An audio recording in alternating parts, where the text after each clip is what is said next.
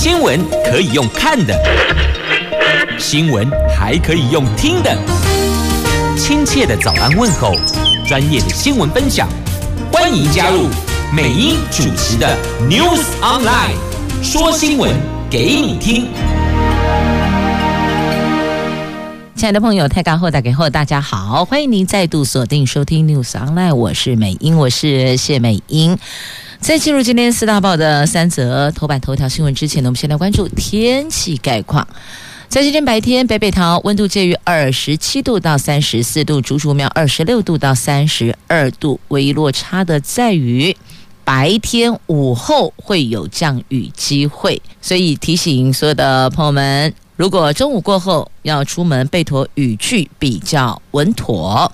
好，来看四大报的三则头版头条。中时联合头版头讲的是同一则，就是我们疫苗的施打覆盖率，七月份要拼。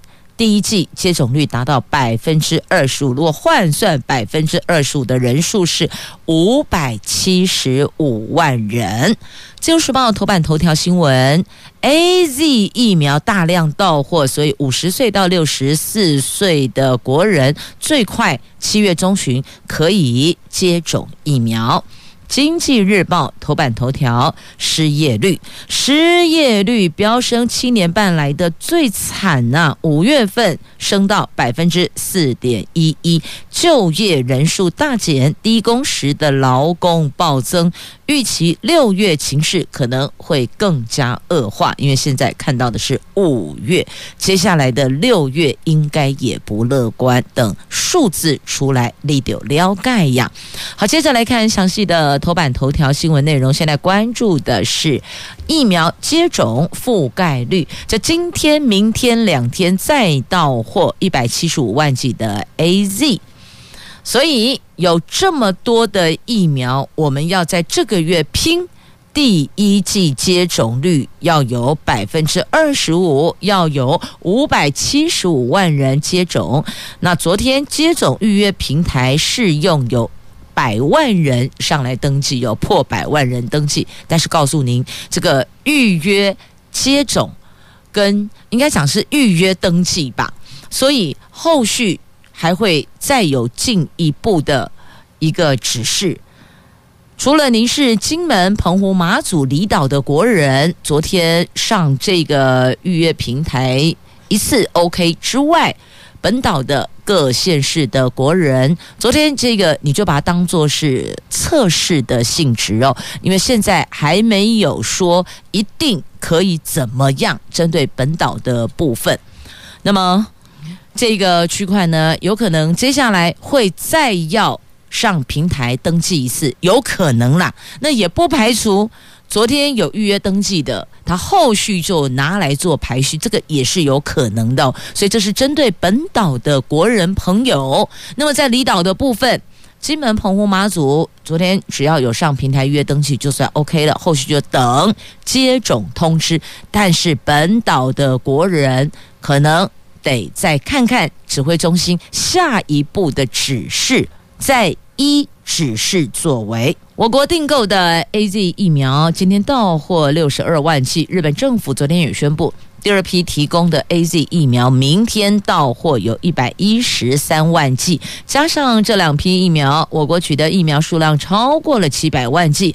蔡总统说，以现阶段的施打规划，希望在七月底之前，让国人的接种率达到在防疫上有意义的程度。也就是说呢，从现在的百分之十增加到百分之二十到二十五之间。那昨天也宣布了扩大疫苗接种对象，即将开放到第九类。第十类由政务委员唐凤设计的疫苗预约平台系统，昨天上路，先在金马等离岛地区试用。不过，昨天已经有上百万的本岛民众试用登记意愿。所以看到了没？叫做登记意愿调查。因此，如果昨天你有上平台预约登记，也是 OK 的啦。假设后续他们认为这样的一个流程内容是顺畅，是 OK 的，是没有问题的，也或许就照这个方式下去做排序，也有可能。昨天国内新增二十七例的本土确诊，十七例死亡，疫情算是趋于和缓。目前只剩双北、彰化、屏东等四个县市出现新增确诊，但死亡病例数却突然窜升。指挥官有说，昨天的病病例状况算是相当好，二十七例的本土确诊，十五例在居家隔离期间确诊阳性，感染源很清楚。此外，连续多。昨天没有新增社区感染，双北热区个案数也逐渐的减少。某些热点经过几次大规模的筛检跟隔离，也相对的安全了。那目前累计我们接种人次是两百六十二万八千七百八十九人，覆盖率百分之十点九八。如果要增加到百分之二十五，必须接种五百七十五万人。那前天发第二批。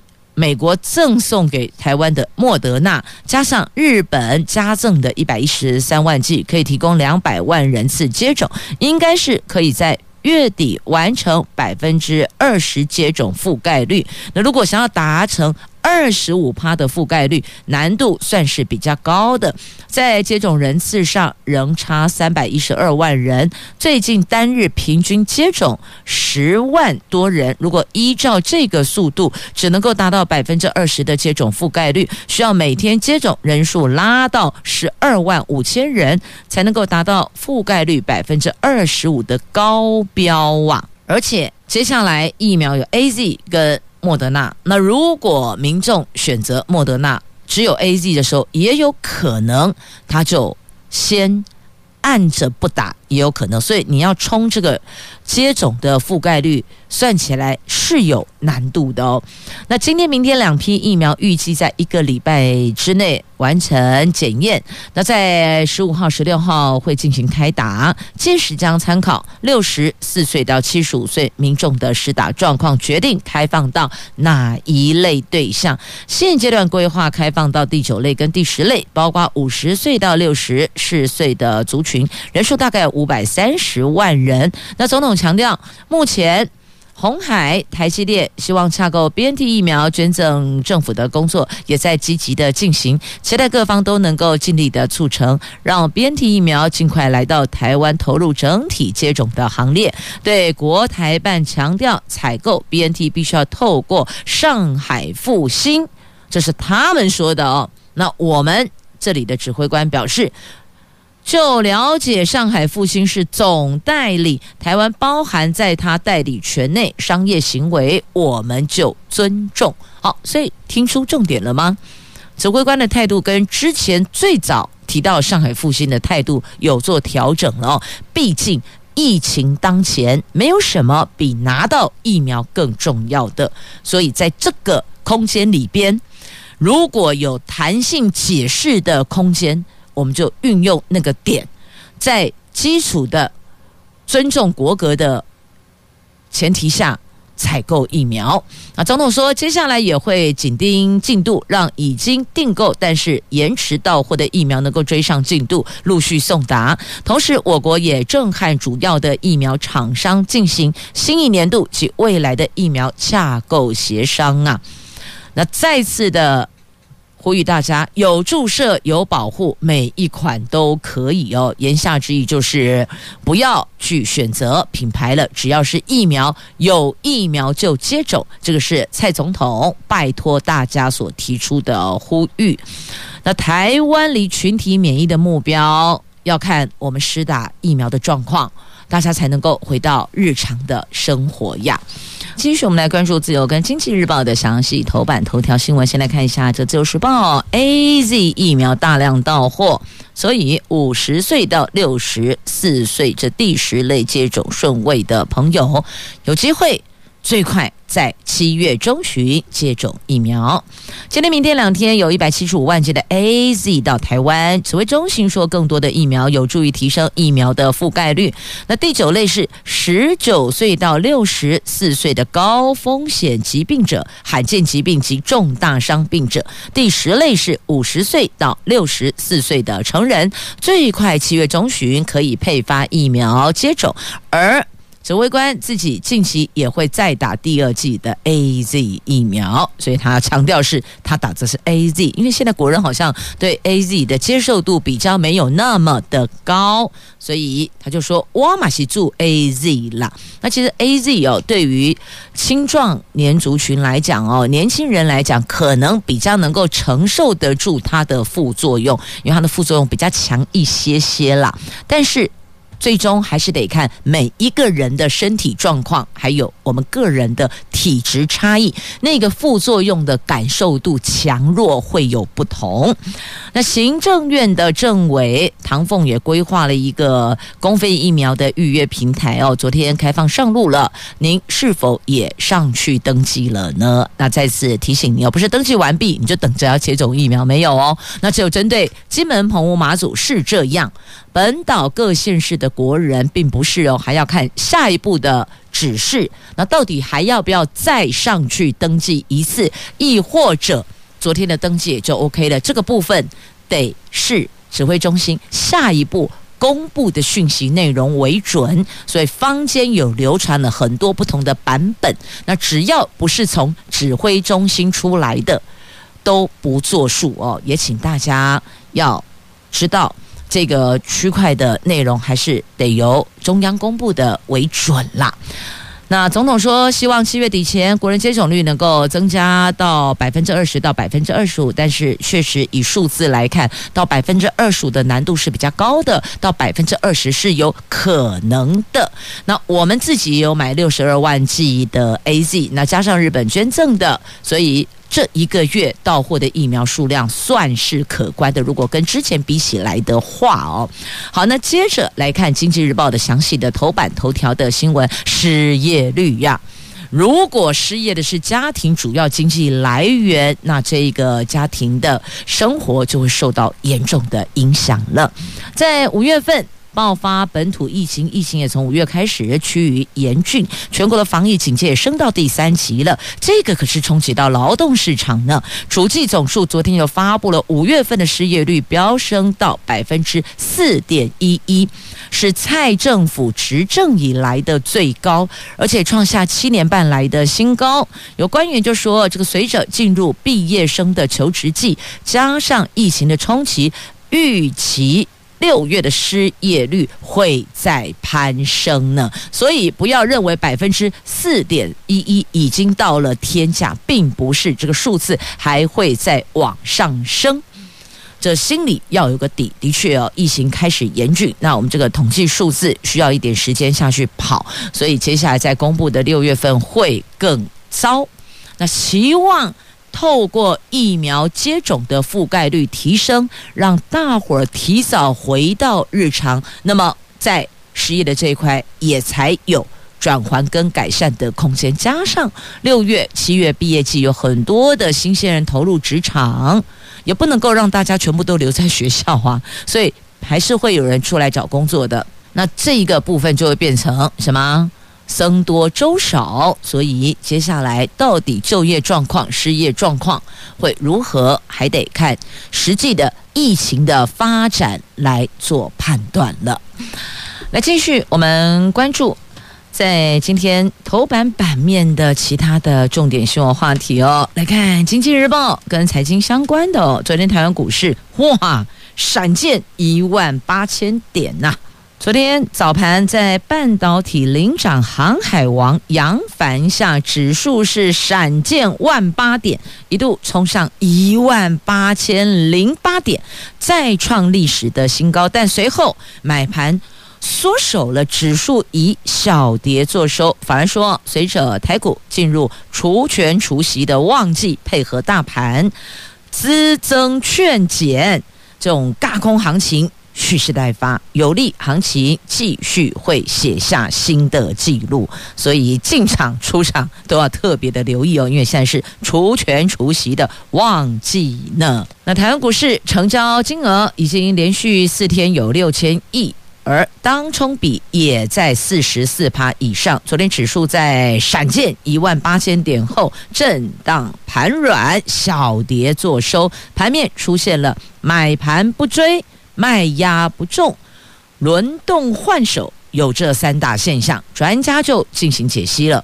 这些现象显示市场正沉淀筹码，有助行情创高走阳啊！听起来专家的意思是还会再往上走吗？那昨天狭幅震荡，盘中碰触到一万八千点，最后开高走低，小黑收市。法人分析，台股小跌，主要还是因为投资人逐渐酝酿居高思维的气氛，多头买盘高档追价动能熄火了，并不是因为市场卖压大举涌现所导致的。那投资人高档不追。盘面卖压不重，资金则快速轮动。昨天台股早盘由半导体领攻，成交金额占比一度超过四成哦，是各类股的最高。但后来由运输股赶过去，盘中成交占比一度达到五十五趴。不过电子股也不是全然都没有表现的。其中，以零组件族群成为接棒演出的焦点，包括了利基型印刷电路板股，像星星与景硕；被动元件像国巨跟立隆电；还有保护元件像聚鼎等等，这些都成为市场上电子类股中的人气指标。另外，电动车概念股也持续七月以来的强势表现，呈现筹码轮动换手的现象呢。好，所以呢，专家说，从这三个迹象来看，我们在指数创高挑战万八关卡出现小小的调节卖压，这个不算是坏事，反而有利于筹码沉淀。也就是说呢，接下来可以再关注进场的意思，但是进场的点非常的重要，这是专家提醒的，但专家也不会告诉你多少指数可以进点，然后。这个股票这档股价多少可以进场，多少可以出场？没有，它只给了你一个大方向。好，所以这购买任何的相关的金融商品哦，尤其要当心跟小心啊。好，那么同样在《经济日报》头版版面的新闻呢，这沙乌地阿拉伯跟阿拉伯联合大公国对增产策略旗舰的僵局还是没能突破，促使石油输出国组织跟伙伴国取消原定。在五号举行的部长级会议，那现在笼罩在内斗危机的阴霾下，国际油价在六号盘中冲上六年多来的高点之后翻黑，市场剧烈震荡，油市大震荡啊！那油市震荡就就。接下来的相关的一些民生物资的价格也会连带波动哦，这个也要注意，也要留意呢。放轻松，来放轻松，要不要需要一些配套呢？当然要啦。譬如说，因为视觉让你心情愉悦，达到放轻松；亦或者运动让你放轻松。劳动是不能放轻松哦，劳动是越动越疲劳的哦。好，来看《自由时报》头版版面这一则图文，这看着看着。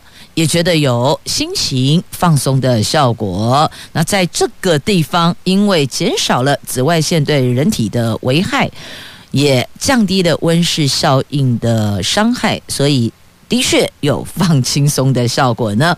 好，这怎么回事呢？原来是台科大建筑所的学生孙小瑜还有陈建勋，他们有感于紫外线对人体的危害，还有温室效应越来越严重。因此，以仿生花瓣概念设计出光合作用保护壳建筑模组，结合了绿荧光蛋白侦测紫外线辐射，在白天可以自动开收提供遮蔽。夜晚则可以利用吸收的能量转化成灯光，这个可以应用在公园、凉亭等等，是装置艺术，也提供阻隔紫外线的保护啊！这个是一兼利钩啊！而这项设计在全球一百一十个国家、两千两百多件的作品中脱颖而出，获得全球最悠久、有百年历史的纽约的 ADC 艺术指导协会二零二一年的学生金奖的肯。定呢，这可是出国比赛提冠军、公赢斗邓来的哦。那大家只要看到可以防紫外线，我想应该很多的爱美的女性哦都趋之若鹜，都想知道这个到底在哪里。这个当然也是提供给政府公务部门，还有建筑公司、建筑师在做设计规划的时候可以纳入参考的。有没有觉得？在这样的凉亭里边，真的有放轻松的效果，实质上真的也放轻松了。那另外呢，透过阅读也可以让你放轻松哦。在嘉义市跟高雄市的图书馆，好书宅配可是秒杀呢，大伙儿抢得挺快的哦。因为疫情期间没有办法进图书馆，那加上疫情期间其实宅配很夯啊，那嘉义市立图书馆就推出精挑好书免费宅配到家的惊喜箱。这个也超抢手的哦！他们上个月一百五十箱抢订一空，今天再加码推出。那高雄市立图书馆也有阅读带着走的防疫版，有一百箱的图书也秒杀。这个星期会再加码。其实这个部分如果由社区像市立图书馆来做申请的话，也挺好的，因为大伙儿都不能出去嘛。那就近当然就是下到社区的。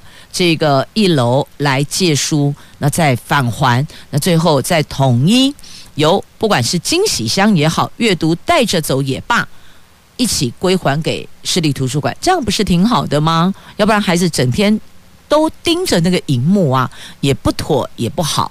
那都玩游戏也不行，所以呢，还是回归到阅读。那阅读电子书是很方便啦，但电子书眼睛看久了也是比较会疲劳的。那改成。我们传统的纸本阅读，纸本阅读也有它的一个有趣的所在哦。那欢迎大家在这段时间宅在家，不能外出阅读，也是挺好的，也是可以让您心情放轻松的选项哦。来，没有不可能的事，第一位。女性执掌 AIT 处长丢西伊的，她是孙小雅，她可是台湾长期的好朋友呢。她精通中文，曾经派驻台湾。对此，我国外交部说，他的到来是深化台湾美国友好伙伴关系呀。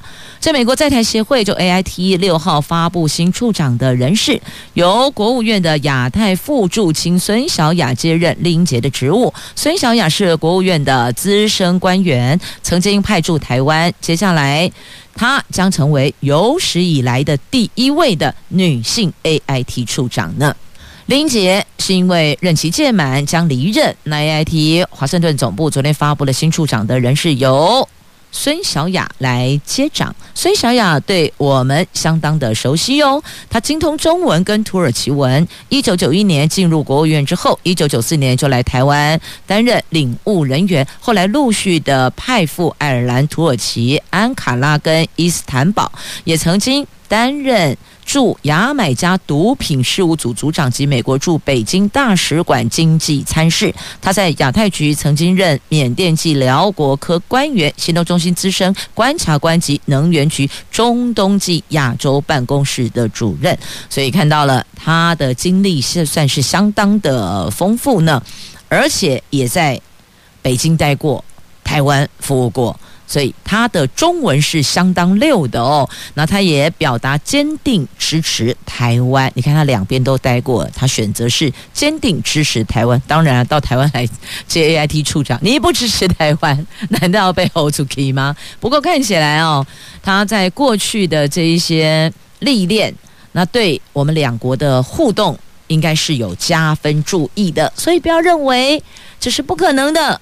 女性担任 AIT 处长没有什么不可能。你看他们那儿啊，这副总统也是女生了，我们国家总统也是女生，所以没有什么不可能的。那也看到了野战部队也有女军官的，这一位是陆军官校学生杨清文，她可以说是新台湾之女，她可是从美国的维吉尼亚军校学成归国的，果然是巾帼不让须眉呀。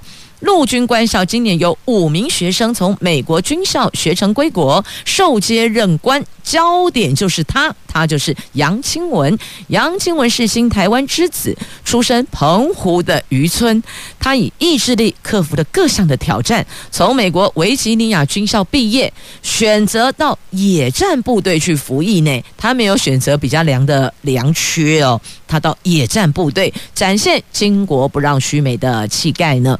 他从美国军校学成归国，有五名的陆军官校的学生，包括了有西点军校李成莲、维吉尼亚军校杨清文，还有赖立行、瑟戴尔军校时间、威尔蒙军校吴玉威，由校长。入关的校长陈建义受接任官，成为国军的基层干部。因为从美国学成归来呢，当中就是他是唯一的焦点，是女生啊。我记得最早最早以前，很早以前有人在说，哎，女生也可以当兵啊。熊炸，我记得以前有一首流行歌曲哦，江玲的《我愿是个女兵》，有没有？那个时候大家才想，哎，女生也可以当兵，然后成为一个话题，然后慢慢慢慢慢慢慢到现在，你看，我们也送。女性的学生到美国的军校受训，学成归国，而且觉得很难能可贵的，他选择野战部队服役耶！哇，那值得一提的是呢，他的弟弟也受到姐姐的影响，选择从军报效国家，目前任职彭防部，姐弟俩一同为国服务，地方是蔚为佳话。所以这也告诉我们所有的听众朋友，不管你心中有什么样的远大的目标，你觉得如何的难行，想象中间可能有很多。困顿的所在，但是你看看这么多这么多人，翻翻这些过去的新闻上所看到的，包括今天我们听到的杨清文啦，还有那一位孙小雅了，AIT 的女处长哦，那还有其实之前我们也热烈讨论过，我们的国家元首也是女性哦，所以不要因为性别而有所，我们事先先给了一些框架，不需要努力就对了，勇于逐梦。逐梦踏实啊！来，继续我们来关注哦，在中时头版下方的新闻。回到疫情上来看呢，来疫苗预约系统上线，登记第一天破百万人，这当中包括了本岛的国人，超踊跃的哦。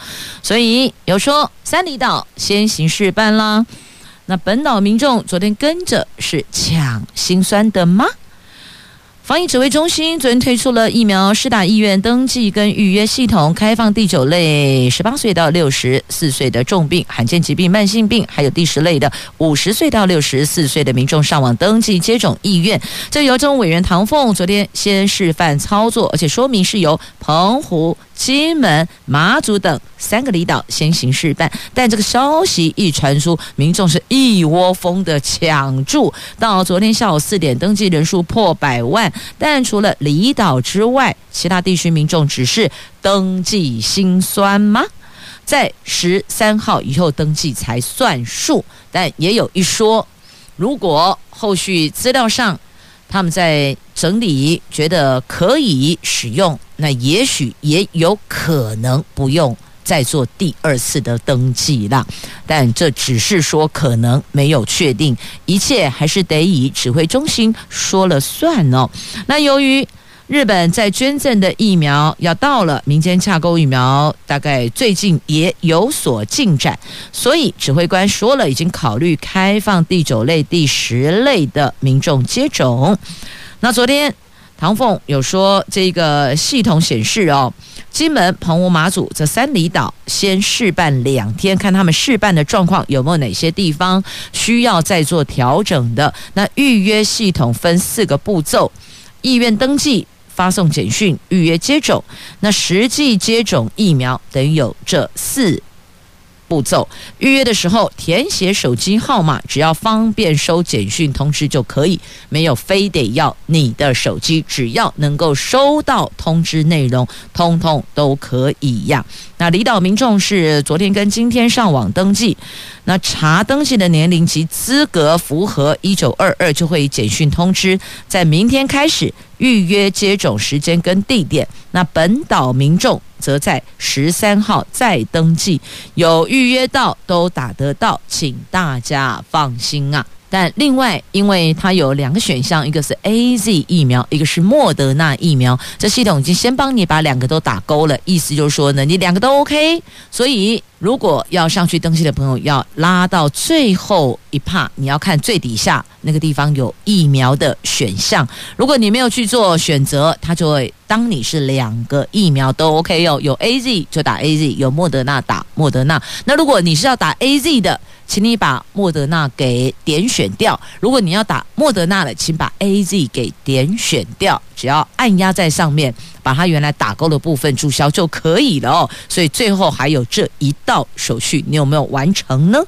那所以只要年龄符合、顺位 OK，一定都可以接种得到疫苗吗？这有个小小但书哦。如果你所选择的疫苗它数量不够，可能你就得。再等等。那如果你是不管什么厂牌疫苗，我就是要接种，那么你记得这两个都不要把它给点掉，就让它维持在上面，这样子系统就会帮忙辨识，它才能辨识啦，就会帮忙做排序了。这样子有了解吗？所以有坊间传闻说，昨天只要有登记的，接下来都可以打疫苗，这是错误的哦，这是错误的，因为只有离岛。是 OK 的，本岛的部分十三号后再上来登记，但因为有一百万人登记了，所以有没有可能唐凤那边他们做一个调整以后，认为内容是可以采用的，也或许后续就宣布不用再走一帕的登记，也有可能。因此，美英特别强调，还是要以指挥中心所公布的最新的内容为准，因为他有时候也可能滚动式调整，然后就做了一些修正。因此，要以最新所公布的内容为准，坊间所耳语的不要相信，不然你会很疲劳呢。好，接着再来问的是，什么时候微解封啊？来告诉你哦，微解封有三大关键，微解封成败就看这三个：第一个，人流管制；第二个，清零筛查；第三个，疫苗接种。啊，指挥官目前所把握的原则是高度管制下进行开放。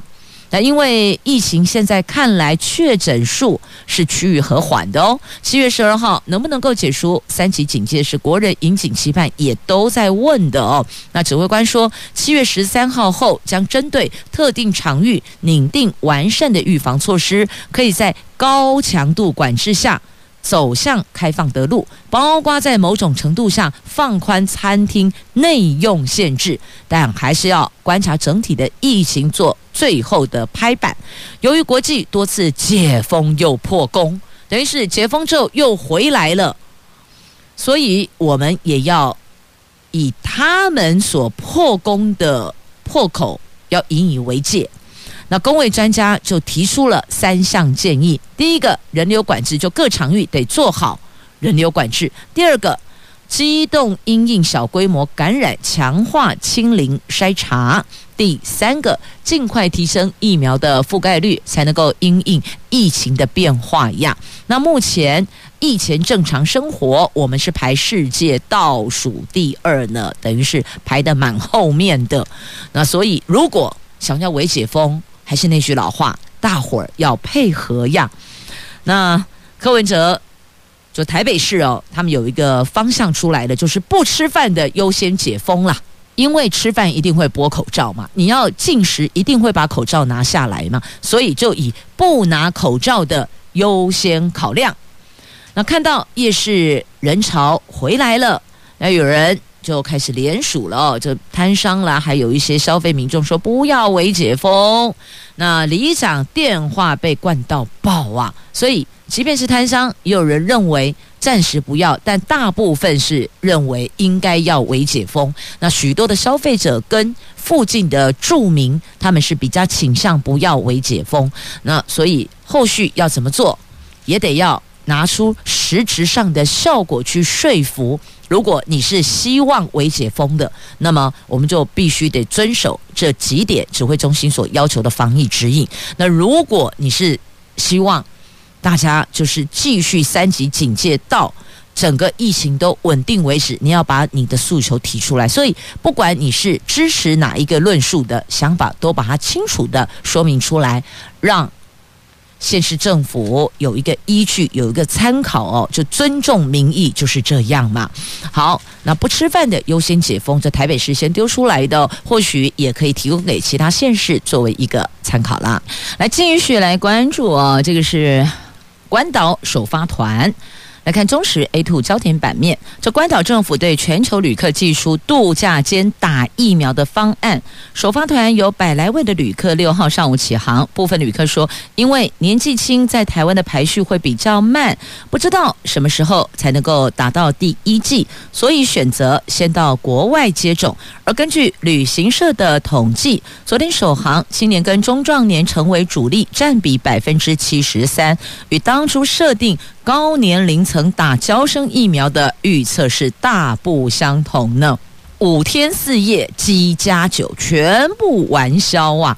那他们主要是说，因为年纪比较轻，所以不知道要排到什么时候，所以啊，早打早安心啦。所以发现有七成是青壮族旅客，这打疫苗兼度假。估计大概这一波可以吸引两千名的台湾游客哟。好，那么接着再来关注的这个是空气品质。阿里山空气品质维护区违规最高罚百万呢。嘉义县有四处空气品质清净区，那随着环保署的修法，空品禁区将走入历史了，改以空气品质维护区来取代。日前，嘉义县环保局已经公告，从十月一号开始，阿里山公路台十八线指标六十三公里到九十四公里，这长三十一公里的路段会列入空气品质维护区管制范围。经过这个路段的一到四期柴油大客车，如果没有通过排气检测，那么最高可开罚百万元，而且它的管制是全天候管制。所以，不管你哪个时间点进去，全部都要受到管制哦。目前，我国有三处的空品禁区会陆续的转型成为维护区，那么这个部分都会由中央来做公布哦。那阿里山是世界级的观光旅游热区，也是全台湾推动空气品质禁区管制的领头羊。目前进入阿里山的游览车的排气都已经符合管制规定，未来禁区将被空气品质维护区取代，除了阿里山，其他三处的空品禁区也会透过行政程序分年陆续的转型啊。好，这个是有关空气品质的部分，所以呢，如果有大客车、大货车要注意哦，要不然的话呢，可能进不去，还会挨罚呢。好，接着再来看一下这个。真的要挨罚了！自由时报头版下方的新闻：游览车苏花公路撞山壁，酿成六人死亡，还在弯道高速挡行进，这太危险了！司机已过失致死起诉了。这个司机。在三月十六号，驾驶游览车载游客从花莲往北走，在苏花公路东澳到南澳段自撞山壁，造成六名乘客死亡，三十九个人轻重伤。宜兰地检署昨天侦结，认定是司机操作失当，在下坡路段用高速档，发现车速过快之后，以油压减速器没能有效的降速，他曾经试图要降档用。引擎刹车，这慌忙中啊，把排挡杆的位置放在空档，导致车辆超速失控撞击山壁，所以整个案子以过失致死、过失伤害罪提起了公诉啊。来继续提供您要购买。机票的朋友要留意了，国内航线月底涨价涨幅平均百分之五点一哦，不管飞金门、飞澎湖、飞北干、南干、台东、花莲、望安的，通通都涨价了。这因为国际油价上扬，所以他们做了一个调整，百分之五点一。